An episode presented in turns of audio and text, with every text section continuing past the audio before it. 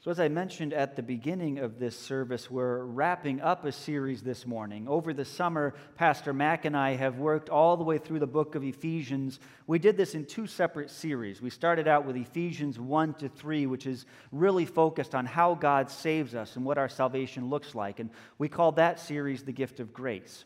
And then, about halfway through the summer, we came to Ephesians 4 to 6, and we started a second sermon series, The Practice of Peace. And we looked at at how Ephesians leads and guides us in living flourishing, stable, loving, joyful lives of peace. And we're wrapping that up today. And then, again, as I mentioned at the beginning of this service, next week we're starting a new sermon series, One Healthy Church. Pastor Stan Mast is going to be here next week. He's going to preach on Acts chapter 2 and, and reflect on, and at that point, just after Pentecost, what did the church look like? And then I'm going to be in September taking us back to Ephesians chapter 4, and we'll be taking another look at what it means for us to be one healthy church body. There'll be a little bit of a different angle on it than Pastor Matt gave us when he walked through those texts. But as we look ahead, we're going to be continuing to reflect on who we are as a church. And what that really means is who God has made us and who he shapes us to be. But now we come to the end of Ephesians. We'll read Ephesians 6 from verse 10 to 24. Finally, finally, be strong in the Lord and in his mighty power. Put on the full armor of God so that you can take your stand against the devil's schemes.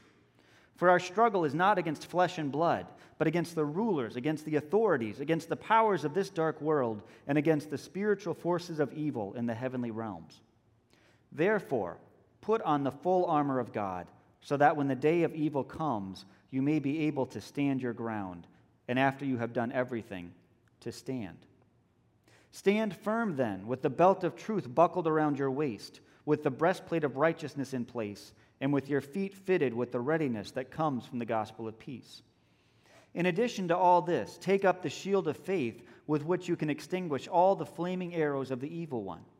Take the helmet of salvation and the sword of the Spirit, which is the Word of God, and pray in the Spirit on all occasions with all kinds of prayers and requests. With this in mind, be alert and always keep on praying for all the saints. Pray also for me, that whenever I open my mouth, words may be given me, so that I will fearlessly make known the mystery of the gospel, for which I am an ambassador in chains. Pray that I may declare it fearlessly as I, as I should. Tychicus, the dear brother and faithful servant in the Lord, will tell you everything, so that you also may know how I am and what I am doing. I am sending him to you for this very purpose, that you may know how we are, and that he may encourage you. Peace to the brothers, and love with faith from God the Father and the Lord Jesus Christ. Grace to all who love our Lord Jesus Christ with an undying love. This is the word of the Lord.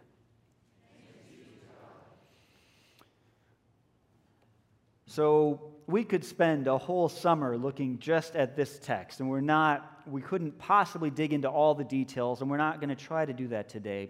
What we're going to do is look at the big picture, look at, look at what Paul is trying to accomplish in this text, and look at how the Holy Spirit intends us to hear this. So we're just doing kind of an overview, big picture today. And I want to start by talking a bit about pre-game speeches. Pre-game speeches. I played middle school basketball for a few years, and, and every year we had a couple games on our schedule that, that we looked forward to with complete and utter dread. We had to play Smiley Middle School, and Smiley's team was really good. They're tall, they're fast. I think they were born with basketballs in their hands. And so they show up and they're tall and they're fast and they all come in dribbling basketballs between their legs doing almost magical things. And, and our coach gathers us for the pregame speech and he says guys this year we got it.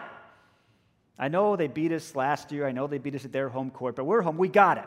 So adam take the ball to the hoop every time. John own the paint. Be in the middle. Troy every time you got an open three open three open three take the shot. And matthew don't get in the other guy's way. Just, just stay out of the way, all right? All right. And we, you know, we really appreciated the pep talk and the confidence he expressed, but we all knew that he was lying through his teeth. So we start the game and we do our best and we try and we try. And Adam is trying to take it to the basket and John is trying to block shots and I'm trying to stay out of the way. And, and we get to halftime and we walk out of the gym and the coach stands there for a minute at the bench and looks at the scoreboard, takes a deep breath, walks out to us in the hallway. And we all stand there for a minute looking at our feet and coach is doing the same thing. And then he looks at us and says, Guys, guys, Guys, it's, it's really bad when you get shut out at home in basketball. New strategy. Let's score at least some points. Friends, it was 30 to 0 at halftime. There was a reason we were dreading that game. And we actually weren't, as middle school basketball teams go, we weren't a terrible team, but the situation we were facing was, was insurmountable. There was no way, no way we were ever going to win that game. And as we looked forward at the beginning of the game and as we looked forward at halftime, we, we knew we were going to be defeated. Now, Paul has just spent five and a half chapters talking to these people at Ephesus, and he's talked about God's amazing grace and how, how, apart from what we did when we were still sinners, God poured out his grace on us and made us his children. And he's talked about a number of different ways that we can live out this new life of Christ, that we can, that we can thrive and flourish and live in a way that on our own we could never hope for. But you could see the church at Ephesus or the, the churches that this letter first went to, you could see people about this point going, uh huh, yeah, that, that, that sounds great, but, but we know what's out there. And what was out there was Ephesus. And Ephesus was a city of power. It was a, a, city of cultural power, of economic power, of, of governmental power, of, of religious and spiritual power. It was a place that would squash you and not even notice. And so, this little group of Christians gathered to hear this letter. Really? Really? Can we go out and win? Really? Can we go out and, and experience this grace and peace that you've been talking about? Paul wrote this letter from prison, as you probably picked up as we read through, and, and his listeners would have had to expect that that was the trajectory for their lives too. There was a good chance they were headed for jail. And how do you practice grace and peace when that's, when that's your world? Our lives these days are, are pretty good, even in these hard times, but these are hard times. As we've prayed about, as we've talked about this morning, COVID cases are rising again here, around the world. We continue to face really difficult decisions about what we can and, and can't do and, and how we function in, in a pandemic. And Haiti is a disaster, a country where the president was recently assassinated, where there's political chaos, and, and now there's an earthquake. And, and how in the world will people cope? In Afghanistan. Afghanistan, where, where the Taliban has, has taken over in the blink of an eye, where Christians are likely to face imprisonment, persecution, death. This is the world we live in. And just like always, maybe a little more so it feels like these days, but just like always, the world is full of trouble. And Paul, by the Holy Spirit, recognizes this. And so when he comes to this last section of Ephesians, he gives, he gives a pregame speech. He's given the Ephesians all kinds of things to, to reflect on and to live according to. And now, when he gets to the end, he wants to pump them up to get out there and live the Christian life. And commentators have looked at this text the last few years, and they think that it actually is pretty much literally a pregame speech. It fits with the form that, that generals would give to their soldiers before they went into battle. And it, and it fits with some instructions that you'd see before athletic contests. That, that thinking of the battle background, the general would go, Come on, guys, we got this. Stand against the barbarians, defeat the evil forces, do your homeland proud, gain glory for yourself. Go, fight, stand. And that is what Paul is, is giving to us. That's what the Holy Spirit is giving to us as we come to the end of this book. It's, it's a pregame speech, it's a call that this, you've heard the strategy. Now go out and do it. And you can do it. God's grace saves us, God's peace transforms us. Live it out. Live it out. And there's two, there's two overarching commands or two overarching focus points in this section. We'll, we'll start with the one that's a little more muted, but, but Ephesians tells us to take your stand against the devil. Verse 11 tells us to take your stand against the devil. And then verse 12 expands on that and says, For our struggle is not against flesh and blood, but against the rulers, the authorities, against the powers of this dark world, and against the spiritual forces of evil in the heavenly realm. That is a list. That is a list that you do not want to play against. But that is the reality that we face as Christians. And the Lord tells us to take our stand. And the word that's used, the, the struggle word in verse 12, gives you this sense of, of wrestling. This is our wrestling match against these very things. And over time, that word that got started in the sports realm, it, it came to be used in the military realm of hand to hand combat. When you get into the middle of a battle and you are surrounded by your enemy and things are messy, that, that is the struggle in which Ephesians tells us to take our stand. And we need to recognize this.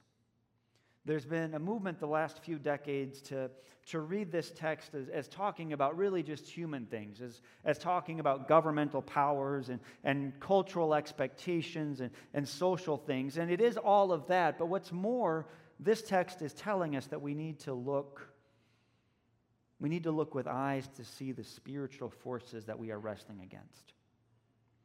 Now, some people, some cultures overplay the spiritual forces, and everything is, well, the devil made me do it. But in our culture, I think our, our opposite temptation is to, is to pretend that everything just works on the human realm. And to think that only if we're smart enough and determined enough, and, and if only we develop the right policies and work them out, that everything will be okay. And, and Ephesians says that is utter nonsense. We are not just fighting against flesh and blood, we are fighting against the powers and the authorities. The Bible is very honest about the level of difficulty that we face. This is not a coach saying in his mind, I know we're going to lose and it's going to be terrible, but with his mouth saying, You can do it, guys, come on. This is a coach saying, Yeah, yeah, the other team, they're scary. The other team has got some real power. The other team was, was born with basketballs in their hands, and they are tall and they are fast, but we are still going to play this game. That is what Ephesians is calling us to, to look at the real powers arrayed against us, and nonetheless to enter into the game, to step into the wrestling match, to join in the battle. Now, if Ephesians stopped there, why would we be in trouble? If Ephesians stopped there, it would be the coach saying, Go out there and play, and I know you're going to get slaughtered, but go out there and do it anyway. None of us were Michael Jordan, not even close. But let me ask you this question How would that halftime speech change if Michael Jordan did walk through the door of that middle school gym? and he said, I'm on your team. Let's go get him. How does 30 to 0 look now when Michael Jordan's on your team? A little better, maybe? Well, that's where Ephesians takes us next. Don't just take your stand against evil, but, but as it tells us over and over again, stand firm in the full armor of God.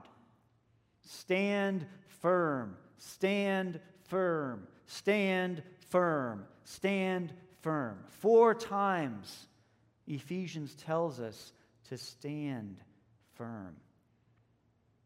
And it tells us to do that in the full armor of God. Now, we could unpack every single article of the armor, and that, that, there's some good to that, but I don't want to do that today. I want us just to think about that picture of us having the complete armor of God. And there's, there's a picture I've usually had of that, that as I dug into this text this week, I think is right but incomplete. And I've usually pictured this as, as God lining all of us up and saying, All right, all right, here, here's your belt, here's your belt, here's your belt, here's your shield, don't let it hurt your toes, here's your shield, here's your shield. And, and all of us get our own little suit of armor, and God says, Okay, now go out and fight. But scholars have, have the last few years looked at this text, and what they've, what they've done is they looked through Scripture, is they found a number of places in Isaiah where it uses very similar language to talk about the Lord God putting on his full armor and going out to defeat evil. And it's not word for word, but it's awfully close. And Isaiah 11:5 and in 59:17 are especially the verses here where it talks about the Lord putting on a suit of armor that looks an awful lot like this. And the Lord goes out and he defeats evil. So when Ephesians tells us to put on the full armor of God, it's not just saying God made this suit of armor for us, it's saying God Himself, the King of the universe, is giving us His armor. If you're into the Marvel universe, this is the Iron Man giving you his best suit, or Captain America giving you his shield, or, or Thor giving you his hammer.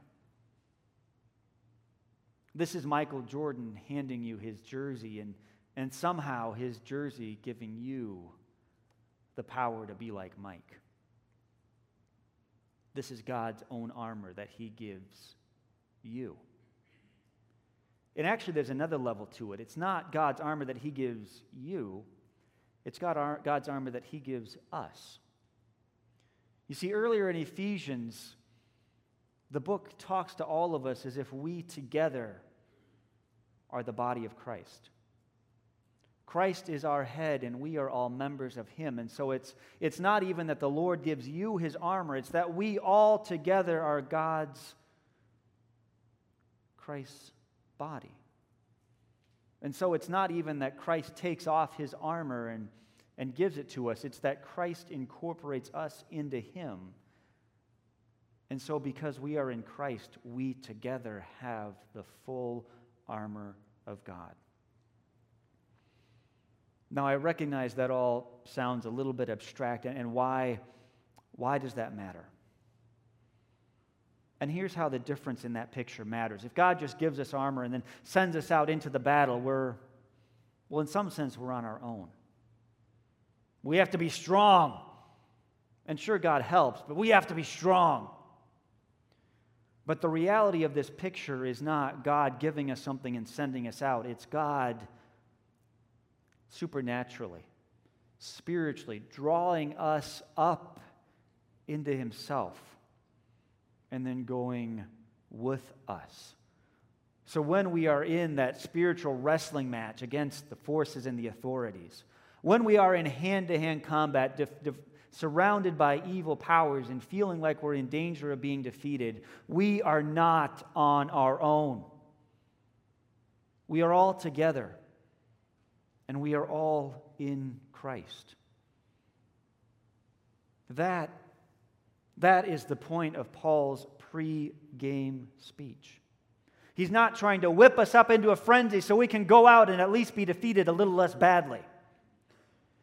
He is changing or expressing a real change in our reality that we have been drawn up into Christ, and so we together stand in the full armor of God.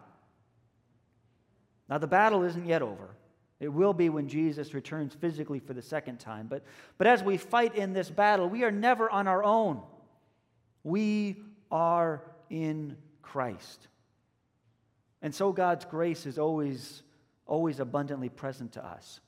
And so we are truly able to live in a way of peace and, and security and protection because we are in Christ.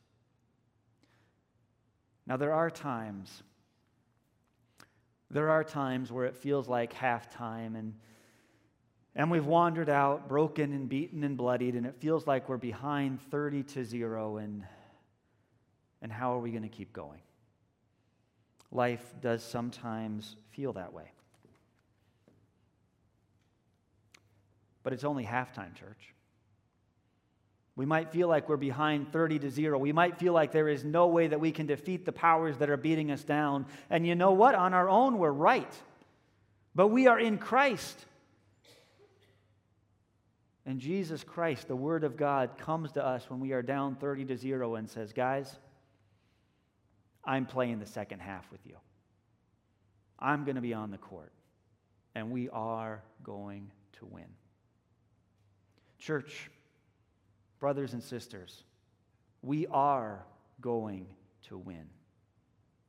Stand firm in the struggle. It will be hard, but we are going to win.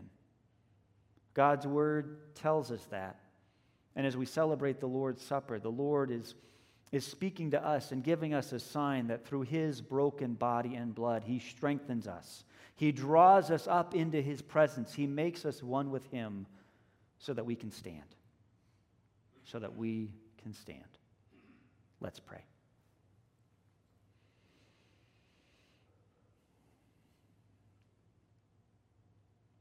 Father, when we look at the world, when we look at our lives, when we look at ourselves, there is, there is so much evidence of evil and trouble.